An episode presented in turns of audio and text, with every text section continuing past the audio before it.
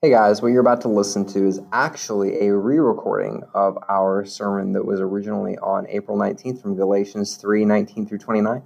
We had some audio difficulties, so what you're hearing uh, is actually uh, going to be me uh, re preaching this sermon um, to an empty 10 by 10 room. So I uh, hope you guys enjoy. Uh, love y'all. Talk to you soon. Welcome to the podcast of Calvary Baptist Church. We are delighted you have chosen to listen in today. It's our hope the message of Jesus will continue to spread and bear fruit, both in your life and the world around us. For more digital content, feel free to check us out on the web at calvarybcmoultrie.com. And now for today's message.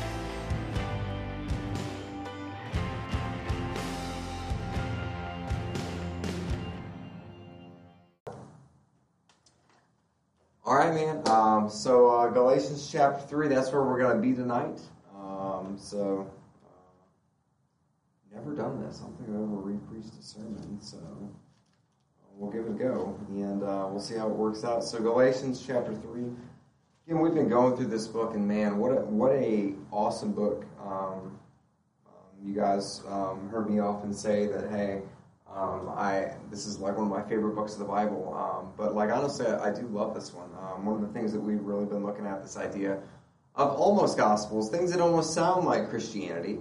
Um, but one of the things you'll notice when you get down to it, they're really not. Uh, they offer life. They even use words like Jesus, salvation, and these type of things. But oftentimes, one of the things that you'll notice um, is that they're actually meaning completely things, different things by it.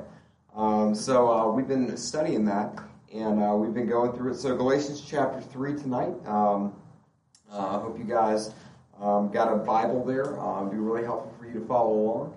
And uh, uh, here's what we got. So we're going to start in verse 19 tonight. It says this: um, Why then the law?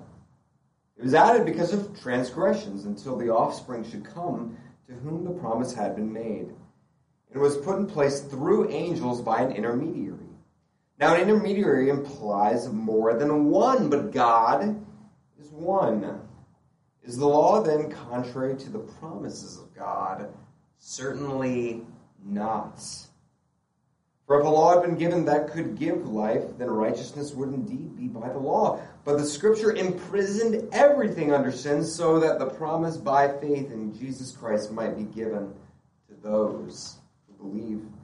Now, before faith came, we were held captive under the law, imprisoned until the coming faith would be revealed.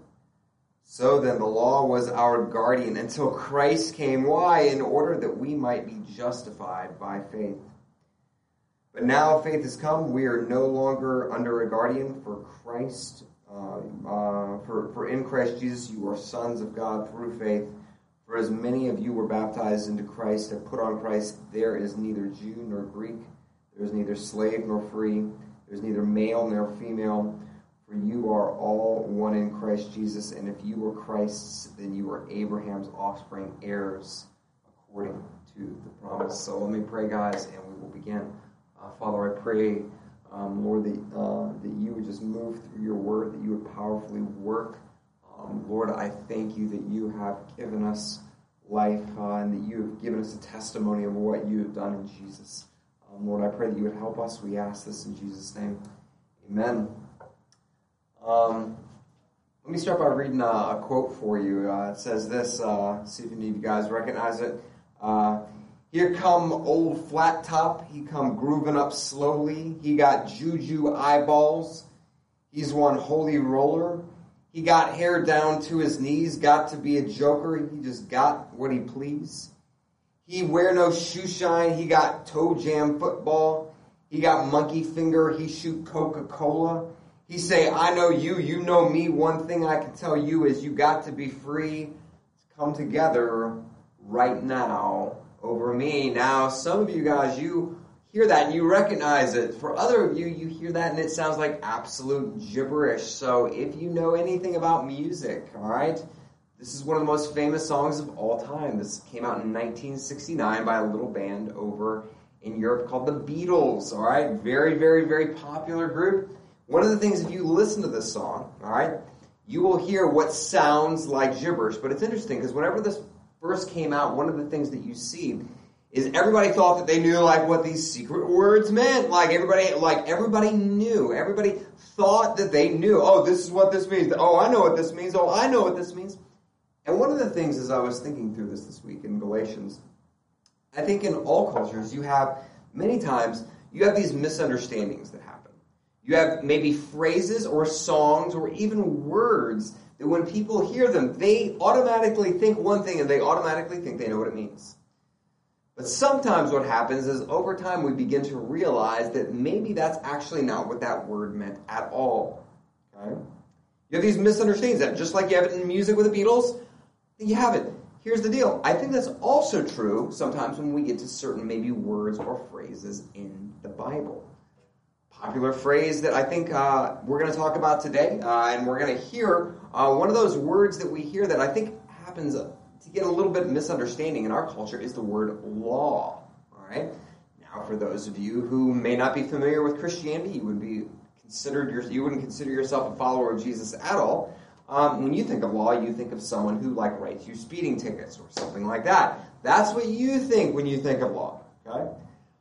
Now, maybe for you, some of you who are a Christian, what you think of, all right, is you think of like the phrase like, uh, "Oh, I'm not under law, but I'm under grace. You hear that a lot. I especially hear that. So, one of the things I was thinking about this this week, um, I think one of the things how most people view the word law, for instance, if you live in the South Georgia area, right, one of the things I've often heard is most people, whenever they think of the word law, they basically think they would never say this out loud, but anything that they don't want to either listen to, follow, or anything that they maybe don't find reasonable in the Bible, what they do is they lump that into the category of law. I'll give you an example. So uh, I remember uh, whenever I was, uh, it was a couple years ago, um, one of the things that uh, we really firmly believe here at Calvary, we believe everybody's made in the image of God. The, Lord has created male and female for His glory. Awesome. Uh, we praise the Lord uh, for that. And but one of the things we do believe um, is that, that women can do many, many things in the body of Christ. Um, there's very few things they can't do. Like, but one of the things that we believe here is, for instance, that, that, that the, the, the office of elder or pastor is actually reserved uh, for men. We believe that because of what Paul says in different sections in Titus and those type of things. Uh, I once had a guy uh, at Beans and Strings, and he was asking me, and uh, and he was asking me about that. Well, I'm like, well, this is what um, I believe, and this is why I believe it. And he here's what he does. He laughs at me and he says, "Oh, bro, man, but but good thing we're under we're, we're we're under grace. We're not under law." And I'm like, "Wait a minute. Wait, what?" So I think many times when people hear the word law, what they do is they often think of things that they don't follow, don't want to follow. Okay, all right, or they just don't find reasonable in the Bible, and they therefore just disagree with it. So one of the things that we see is that really what Paul meant whenever he says the word law. Well, we're going to be discussing that tonight. All right, looking forward to it. So, um, like I said, let's take a look. Uh, let's take a look at what Paul says because one of the things he's been talking about, he's been talking about the law the last couple weeks. Let's see what he actually says about it. So look at verse 19 again. So Galatians chapter 3, starting in verse 19, he says this Why then the law? It was added because of transgressions until the offspring should come to whom the promise had been made. And it was put in place through angels by an intermediary. Now, an intermediary implies more than one, but God is one. Is the law then contrary to the promises of God? Certainly not. For if a law had been given that could give life, then righteousness would indeed be by law. So, if you've been with us the last couple weeks, uh, I will. Uh, if you've not, I will catch you up. So one of the things that we see in the book of Galatians is that Paul writes to this church he came in, he preached the gospel to, they responded, many people came to faith in Christ, and then what happened is some he left and then some false teachers came in. All right? And what they did is they started teaching things that they were like, oh yeah, this is the gospel. Yeah.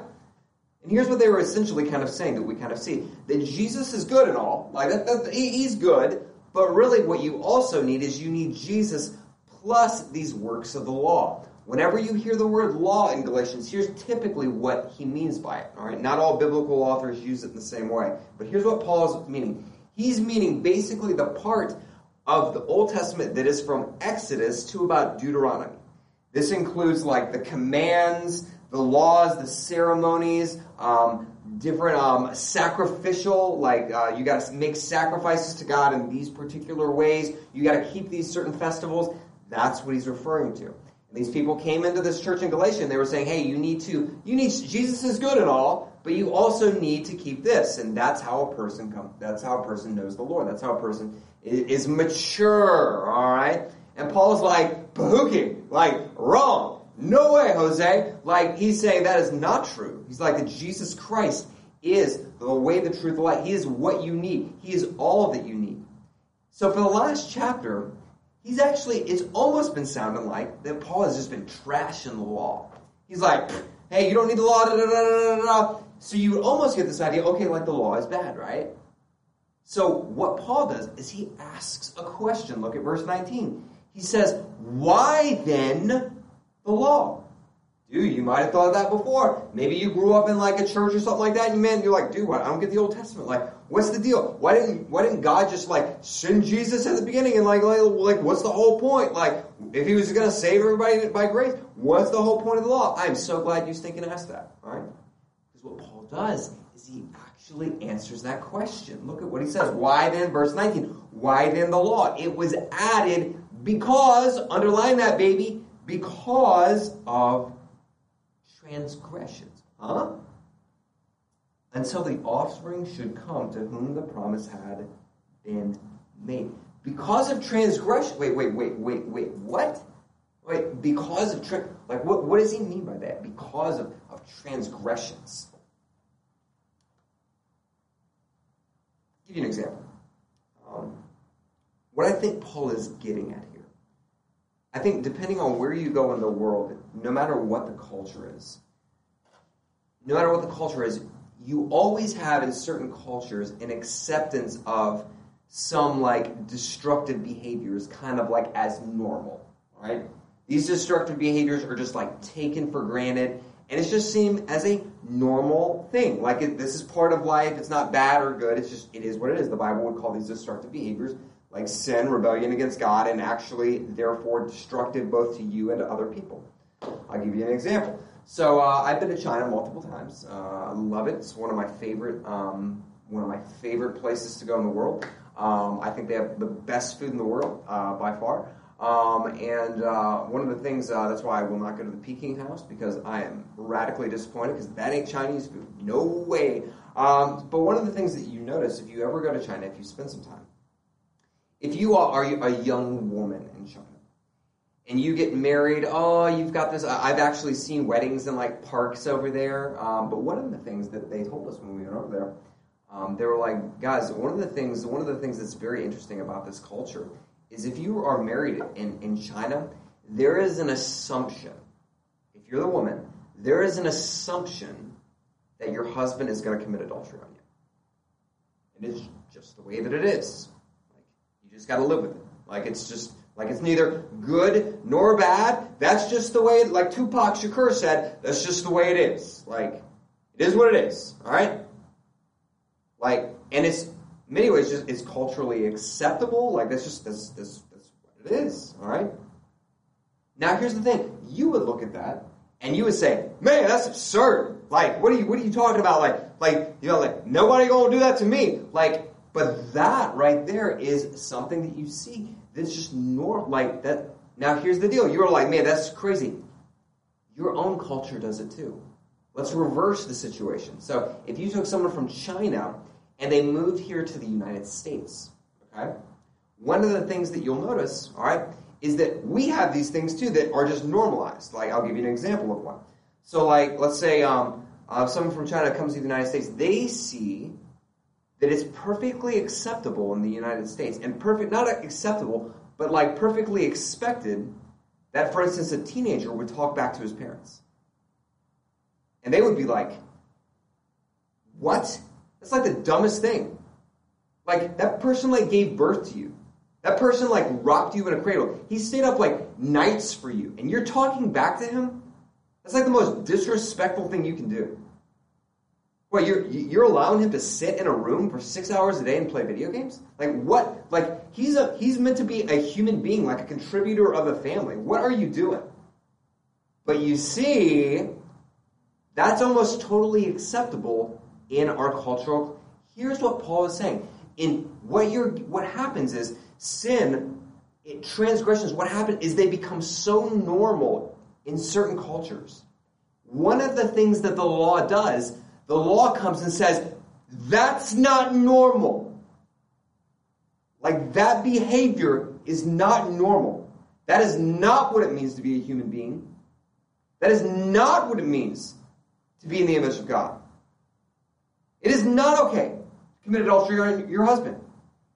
It is not okay to be a lazy teenager. It's not okay to talk back to your parents. That's like not okay. So one of the things that the law does, why was the law added? The law was added to show, like, for, because of transgressions. It was, in many ways, think of it like this God gave the law as crutches to the universe. He gave the law as crutches to the universe. A temporary, like a temporary thing to basically think of it like this. If the world is fallen, like the Bible says, let's say your leg is broken. If you walk on that leg as if it were completely normal, you're going to mess up your knee. Why? Because your knee is going to cave in, which is going to mess up your hip. Why? Because you're hitting out, your knee's caved in, your leg's broken, your hip's like this, which is going to mess up the alignment in your back, which is going to mess up your neck. Why was the law given? The law was given right, to show that this is what it means to be a human being. This is what it means. And if you try to walk outside of that, it basically screams that is not normal that God gives the law as a gift, as a temporary structure. Notice what he said, right?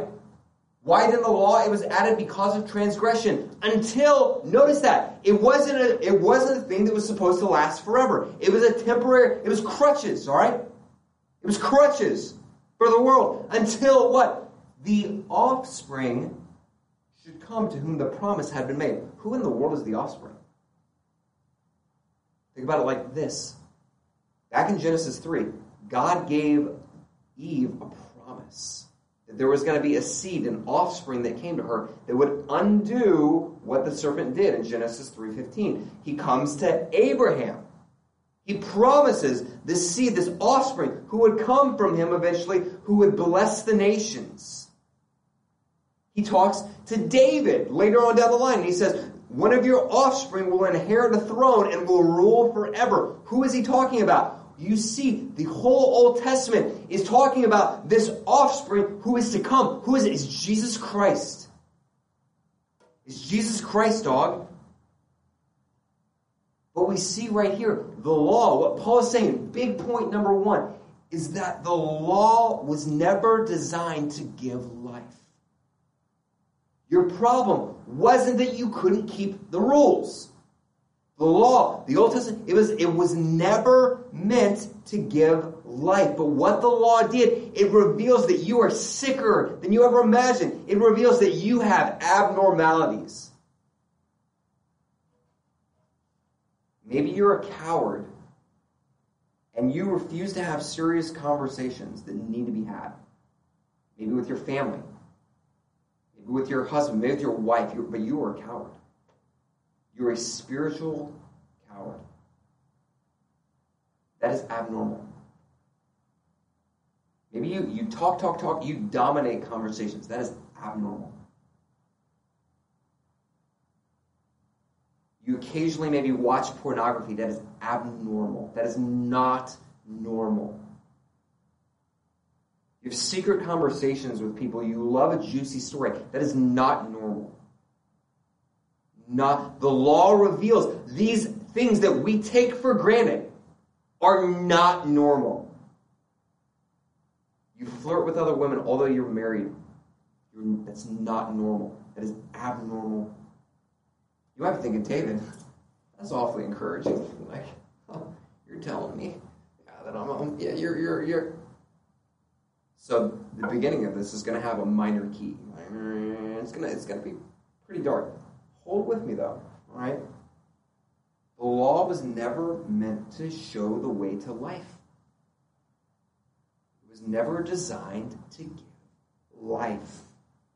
It was a temporary crutch that God gave the world so that it wouldn't have to walk on its broken leg. But it wasn't, all right? It wasn't the remedy. So the law wasn't meant to show the way to life. What exactly was it to do? Here's what we see. Let's keep reading verse 22. The law wasn't meant to lead to life. The law was meant to lead you to Christ. Verse 22.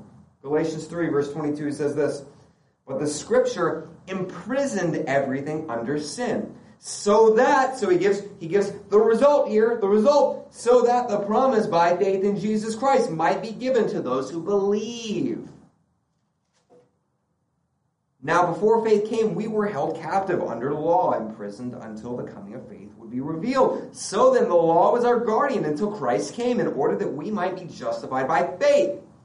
But now that faith has come, we are no longer under a guardian. Um, I know it's a time of uh, season where a lot of people are watching TV. Um, maybe you don't have uh, cable TV out there. Um, maybe you have what I call country cable. That's like antenna. Um, if you turn on a station like MeTV, um, one of the things that you'll notice um, out there is uh, you'll notice like westerns being played. I don't know if any of you guys have ever watched westerns before, um, like old westerns. But in western movies, all right, it's always easy to tell the good guys from the bad guys. You can always do it. And here's the thing: you can do it without anyone ever opening their mouth. You'd be like, David, like I've never watched westerns. How, how do they do that? Easy in Western movies, the good guys always wear white hats, and the bad guys wear black hats. Good guys, white hats, black guys, black hats. So you, a guy can come onto the screen immediately, and you already know what he is. Why? Just because the color of the hat he's wearing. So what does Paul say here? Did you notice what he said? Verse 22 but the scripture imprisoned everything. Probably not the best translation. Probably better translation, everyone. He, it imprisoned everyone under sin so that the promise by faith in Christ Jesus might be given to those who believe. Here's what he's saying that the law, what it did is it took you and it threw you in the slammer. It took you and it put a black hat on you, baby. And it threw you in the slammer. Every single one. That's right. You out there who you know some secret sin that you've done long ago. Maybe it was you took advantage of somebody after she was intoxicated or something like that. Black hat. Homeschool kid. Black hat. Sweet old grandma. Black hat. Slammer locks the door, throws away the key. That's what the law did. It took you and it told the truth and it said, guilty, threw you in the slammer, locked away the key. And you might again be thinking, David, how encouraging. But did you notice what he said? Look at verse 23. Now, before faith came, we were held captive under the law, imprisoned until the coming of faith would be revealed. You notice what he dropped right there? We were. What does that mean now? Now, you might not be like some English scholar. But what's that mean? That means a little past tense, dog. You see that? You were. What does that mean? Here's the good news that you had the black hat. You were thrown into the slammer, but there was a jailbreak, baby. That Jesus Christ took your black hat and he gave you his white hat. There was a prison break, baby. And he broke you out of the slammer. Never to be the same again. He broke you out.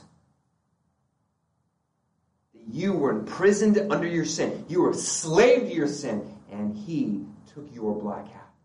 He put it on himself he gave you the white hat and he broke you out of that prison. Here's why this is, I think, so like foundational for us. I was thinking about it this week. Humanity loves, we love to break ourselves up into groups. These little groups that what we do is we're really like passionate about something, and what we actually do in the process is we demonize or we put the black hat on somebody else, and they're like the enemy, right? So I'll give you an example. So like if you're um if you're if you're a if you're a Democrat, all right, my brother, he's a he's a hardcore left wing Democrat. Who's the devil? Who gets the black hat? Who are the little demons? All right. Well, the devil are Republicans. Who are the little demons? It's those little anchors at Fox News. Okay, that's who it is. All right. So if you're a if you're a a Republican, who is who who who is the enemy? Who is the epitome of what's wrong with the world? It's the Democrats. And who are the little demons? It's the little demons over at CNN, right? If you're part of PETA, People for the Equal Treatment of Animals, who is the demon? Who is the who, who is the epitome of everything that's wrong? Who gets the black hat? Farmers, hunters. Why? Because they're mistreating animals. Muslims. You're part of Islam, you're watching this. Who is the who gets the black hat? Who's who's the epitome of what's wrong with the world? It's everybody who does not live under the Quran and Sharia law. Every government, every person. So, for instance, the United States would technically be what?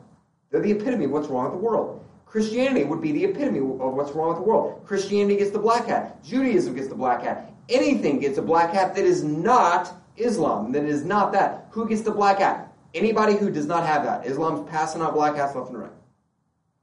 LGBTQ, maybe you're lesbian, gay, transgender, bisexual, right? Something along those lines. Who gets the black hat?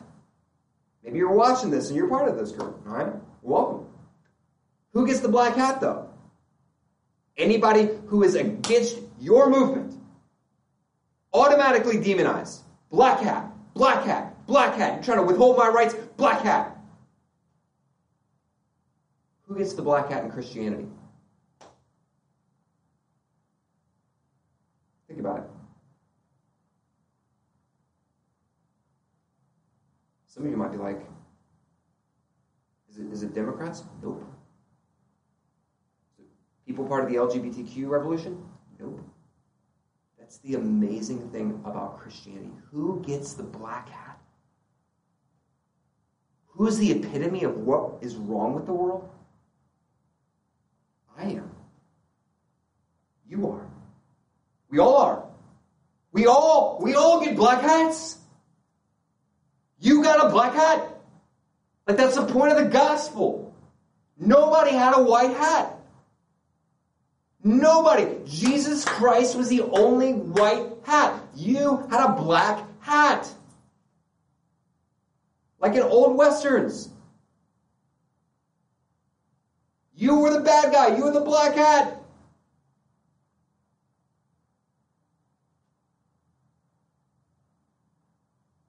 That Christianity, in its true form, is the only group that actually doesn't sit around and demonize other people. Why?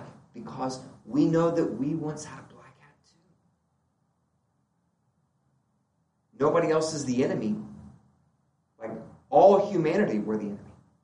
We all rebelled. We all rebelled against God. Two implications, I think, why this is so huge for us. One, this allows us to talk to anybody. And this drives us to tell of the good news. Why? Because it's massive, okay? So here's what I mean, right? So this a lot so we have I think we have this idea in like American culture, like that like if we want to like share the gospel with somebody, we gotta be like like them or something like that. We gotta be like we gotta dress a certain way or do like to minister to this group and stuff like that. Look at Paul, dude. This guy comes from like some like essentially what we would think of as some like um, nerdy homeschooling family. He's got like the glasses with the tape in the middle. Like, that's his background, man. Very conservative. Where does he go? He preaches the gospel to people who did not grow up like that, man. Who grew up partying. Who grew up sleeping with one another. Like, they grew up like, all like that, that. He, he is completely not like them. One of the things that this does, one how the law imprisons, it puts a black hat on everybody. This is why this is such major news. One, it allows you to share with and talk to anybody. Here's what I mean. So let's say, um, um, nice little homeschooling mom out there. All right, let's say I'm, I'm talking to you now. All right, so this is what allows you one day to speak to your friend, maybe who's in adultery, and share the good news with her, or maybe even minister to uh, to. I, I, pray that this happens sometime soon in, in the life of our congregations. Minister to, to prostitutes in our community. Yes, they're here, right? How can you do that? Easy. Here's what. Here's why. Someone might be, they might be like, man, shoot, you, you, you're, you're like this perfect altogether. Like you got this, you got your own little family. You're like Miss Perfect. And here's the thing you can actually share with them. You're like, dude, hey, sweetheart, you might have committed adultery like three or four times. You know how much adultery exists in this heart? I've committed adultery hundreds and thousands of times in here. I've committed adultery hundreds, and, th- and you know the you know the similarity between your adulteries and my adulteries? They actually came from the same place. They came from here. The only difference is you might have acted them out. Doesn't mean that they're not there in here in my heart. And just as I need a savior from that, you do too. You do too. Man, you need that. There is one who can come and make you pure, make you clean. like the say you're talking to a, a, a, drug dealer or something like that. Dude, what's he after? He's after power, prestige, money. Oh, yeah, the same thing that's in there in your heart. The same thing. You want that too. The only difference is, the only difference separating you and the guy in the jail cell is the fact that he acted on those desires a little more than you did. That's the thing about Christianity. It just levels that playing field, man.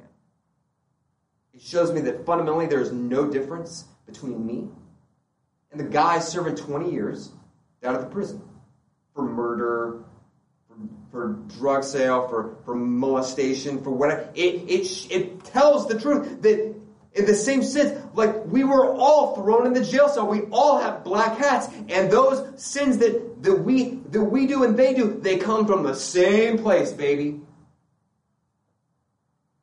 It allows us to talk to anybody. But not only that, think one of the things the other things it does is it allows us to have a tenderness and mercy towards those who hurt us. Here's what I mean. Remember Paul's argument here. He's saying that like everybody was imprisoned. Everybody. Like that's his big idea. Everybody was thrown into the prison. When you get hurt by another person, one of the things now that you can understand is they aren't the enemy. And what this does in your heart, this gives you such a compassion towards other people that when they hurt you, your first response isn't actually anger or lashing out at yourself. It's almost like a, a warmness that fills your heart that's like, I know what that's like. I wore the black hat too once. I think it even goes beyond that, though. Even after we're converted, after we come to know Christ, one of the things, this happened for you married couple. It points to the fact that, guess what? Your spouse is not the enemy. Like, they're not the enemy.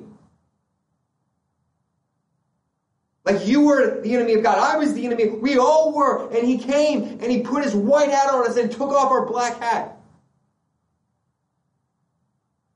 It allows us to have a supernatural tenderness and mercy towards one another. Why? Because we know the truth that, that the law imprisoned everybody under sin, and therefore, whenever they sin against us, whoever that is, they are not the enemy. And I can respond in tenderness and compassion and thoughtfulness, and I don't have to strike back. Let me ask you, friend, does that sound like something that you want?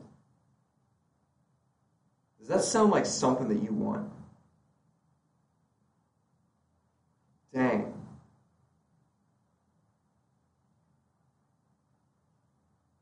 That's what the gospel does, is it imprisons everybody, but it also tells us there was a jailbreak. But Paul doesn't stop there. Look at verse 24. So then the law was our guardian. Like that's a that's a that's a weird word. You might want to circle that word right there in your Bible. The law was a guardian. Also, translation tutor, like it was a guardian, a tutor until Christ came in order that we might be justified by faith. But now faith has come. We are no longer in need of under a guardian or a tutor. Let me explain this because some of you are going to be like, David, that is weird. Like, what are you talking about? So, back in these ancient times, one of the things that you'll notice is that many times a parent would not directly educate their kid. All right? So, what they would do is they would assign a household employee, kind of think of like a nanny or something like that. And what they would do is they would put him over a particular child. Right? So for like if it was a young little girl, they would have this woman nanny that came in. If it was over a little boy, they would have this guy nanny that came in. And what they would do is they would educate them. They would teach them. They would teach them how to be formal, how to be thoughtful, like uh, like they would teach them how to read. They would teach them like the ABCs. So what they would do is they would they would be their guardian. They would tutor them all the way up to adulthood. Okay? All right? They would do this. They would take them and all the way up to adulthood, they would tutor them. They would be their guardian. Even though they already had a family, a mom, a dad, all that, they had that. They would have someone who would come. He, and what he would do is he would teach them the basics of education.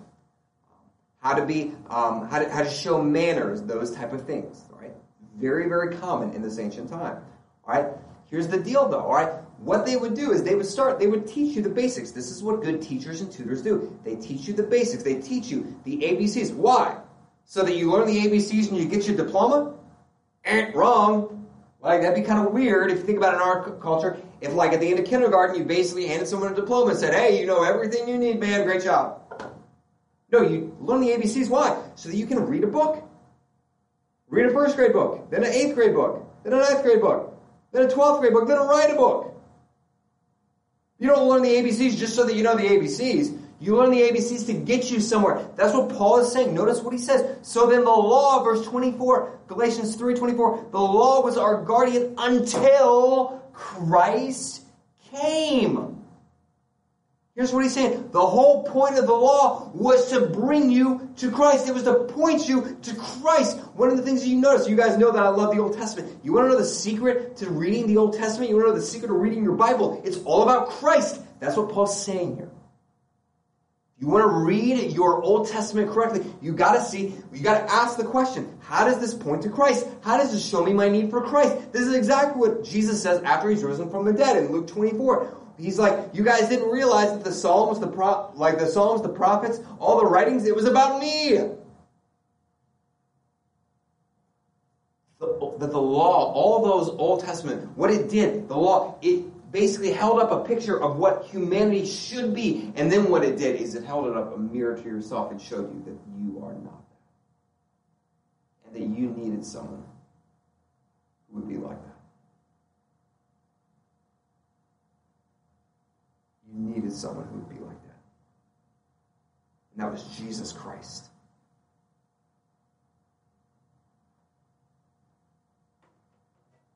So the law doesn't if the law doesn't lead us to life, but it actually leads us to Christ, what does Christ accomplish? Like what does he do?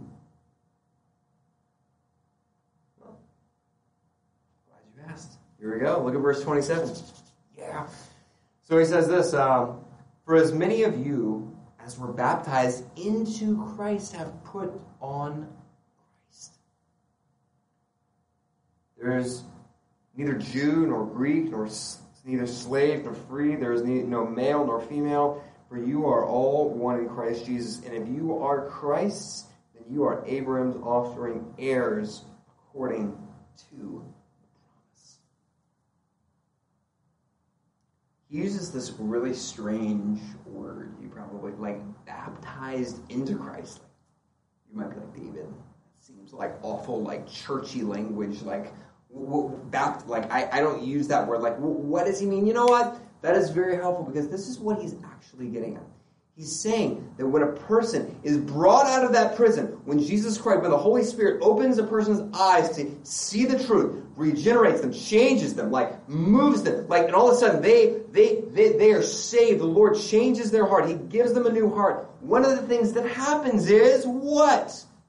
They are baptized into Christ. And here's what he means. That Christ's death became your death. That when Jesus Christ died, you died too. You were killed. The Father pushed you to death with Christ. Why? So that you, his resurrection, would be your resurrection. So then when Jesus Christ rose from the dead, it was a promise that guess what? One day, so will you. You will rise from the dead too. His life, Christ's life, you're baptized into Christ. His life became your life. Which means you can actually put to death the old sins of the past that you, you you've struggled to fight. If you were in Christ, you are not you, you are not the victim anymore. You can put that junk to death. His perfection became your perfection. You were baptized into Christ's perfection. His perfection became your perfection. Which means this when God the Father looks upon you, he is pleased, 100% pleased, without any reservations. If you're a Christian, you don't have to sit around thinking and wondering, does God really hate me? No. He does not.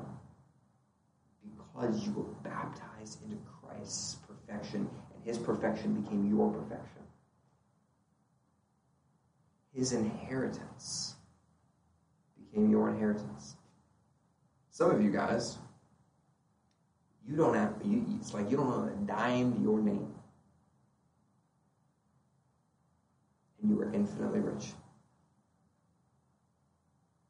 Some of you guys, you might have 401k set up and all that kind of stuff. Yeah, 401k. How's your 401k doing now? It's like a negative 401k. That's what it is. Not saying that that's bad. What I'm showing you is that every ounce of wealth that you think you have in this world, you're not keeping. You're dying and it's gone. You, you don't got you, you ain't wearing like JNCOs that can carry like huge amounts of like coinage into heaven. You come man, not. Christ's inheritance unfading. You can't touch and it is yours. You are infinitely wealthy. Even if you might look at your house and be like, man, David, I see my, my house isn't what this, and yet you are infinitely rich, and you will receive it one day. If you were in Christ, if you endure to the end, one of the things that we see, that's one of the signs that you're in Christ. If you adore Him with all your heart, He, you will get that inheritance. Inheritance that cannot be touched unfading, undefiled. And how does he end? He ends with this. He says, verse 28 There is neither Jew nor Greek, neither there is neither slave nor free, there is male nor female, for you are all one in Christ Jesus. Here's what he's not saying. He's not saying, hey, there's no such thing as like male and female now, or this or this or this or this, or he's not that's not what he's saying. Here's what he's saying that whenever you're baptized into the death of what happens is it completely levels the playing field in all areas of in, in, in, the area of life that you are actually, when God looks upon you, that he's pleased. Let me give an example that might be helpful because that might sound confusing. Um, one of my dear friends, um, uh, her name is Mary Lynn. Um, some of you might know her. Um, she is in a wheelchair. Um, she is someone um, who's really struggling right now uh, with her health. Uh, I would encourage uh, our church. Please do not visit her right now. She does not need to be visited. Um, she's got some stuff that's kind of going on, um, just like mentally and physically. Um, please continue to pray for her, though. Um, the world, people, people in this world would look at her, um, and they would actually see her as if she's relatively unimportant. So people might look at me and they're like, David, you're like preaching a sermon. You must be like somewhat kind of like important or something like that. In the eyes of the Lord, I have nothing over her and she has nothing over me. Some, someone who, who, who is in a rehab center, who very few people in the world, like, probably know her name. She doesn't have thousands of friends on Facebook. She doesn't have followers. And yet, one of the things that we see is that she is one in Christ. We stand equal before God, both me and her. One of the things that Christ does is he breaks down every wall. Guys, this is this is my dream for our church, and I cannot wait for the day um, where I will walk into our church facility and I see the natural walls that humanity builds up just broken down. Um, I can't wait to walk into our congregation one day and see um, every race um, represented. Um, I can't wait to walk in and see um, cops and uh, former people that were once arrested by those cops that have come to know Christ. and they're actually in the same congregation. And they can joke, hey, you remember that time you arrested me? I can't wait to see that. The diversity that comes when the gospel's preached. That there would be former prostitutes, um, former homosexuals, um, people that genuinely don't think, people don't think are, are church kind of people that have come to know Christ. Like, that's the crazy thing. If you think about the New Testament, most of the church members were people who, like, society would look at and be like, they're sketch. Like, it was the prostitutes. It was the it was the town drunks. It was the that's who were the church members. Like, why? Because the good news, what happens is it takes those who this world puts at the bottom rung in it, brings them up. Some of you like youngins out there, man, you're going to be going to like a, a college one day, and uh, some freshman comp class, some uh, professor's going to come in there and tell you how like the Bible like oppresses people or like oppresses women. Get the heck out of here! Like, did you read that, man? There's neither Jew nor Greek. There's neither slave nor free. There's neither male nor female. You know who Paul's writing to? He's writing to a part of the world who were like females at this time. Remember, this is not like a Christian world. No, this is like a pagan, like Women were like second class citizens. And Paul comes in and he says, no distinction before God. That's like bang! Holy cow! Why? Because the gospel elevates. It levels out the playing field. Guys, how do we respond to this message? Here's one of my, my goals and how we respond. My big goal is that you fall, literally, fall in love with Christ. If Christ is just some intellectual pursuit for you, if he's just part of some like like religious ritual for you, my friend, you might not know him. If all Christ is for you is the person like you walk the aisle and repeated a prayer or something like that, my friend, you might not know Christ. How do you know if you know Christ? It, like it, you can see it. It overflows. It comes out of that man. It, you, you are in love with Him. He is most beautiful, most desires. He is the affection of your soul.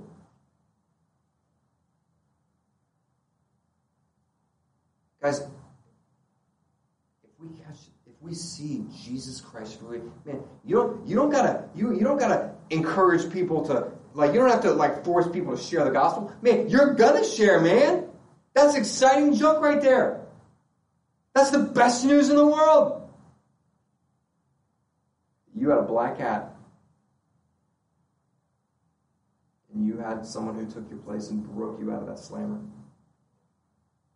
Guys, my goal is that we as a church, we would fall in love with this Christ, that we would see what he has done, that we would be absolutely enamored, that you would build your life around him, that he is not some intellectual pursuit. He is not, he is not something that's just like out there. He's not something that's just you see on Sunday. No, he is, you are devoted to him in every part of your life. That is the call to repentance and faith in Jesus.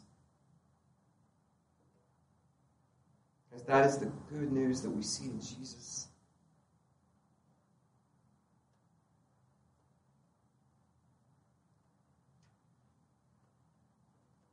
As may this spur us on to be different. To be different, to, to, to, to be those who vocalize our faith, those who have a message that can talk to anybody, anywhere. Because We were once the black hats. He made us. Yeah. Let me pray, guys have a good night. Father, I pray for your that you would continue to, to change us, mold us, shape us into the kind of people um, who literally are in love with Jesus Christ. God, that is that that is my heartbeat. That's what I want to see. That's what Lord, because I know if that happens, then guess what else is going to happen? Evangelism, desire for the word, like all those things are going to happen, and what they're going to happen. Father, I pray Father, that even at Calvary Baptist Church, that we would be, that you would make us into a church that looks like that in many ways looks like our community. It look, Lord, we look so different. That many people would come to Christ, Lord, that you would, through our mouths and through our speech, that you would bring many people to Christ. That many, even people in our society think, oh, that's sketch. That's the sketch church.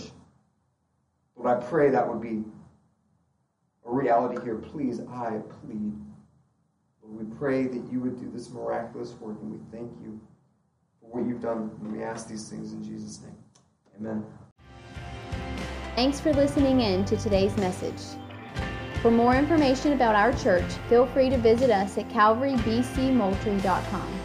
We hope you will join us again next time. Until then, grace and peace.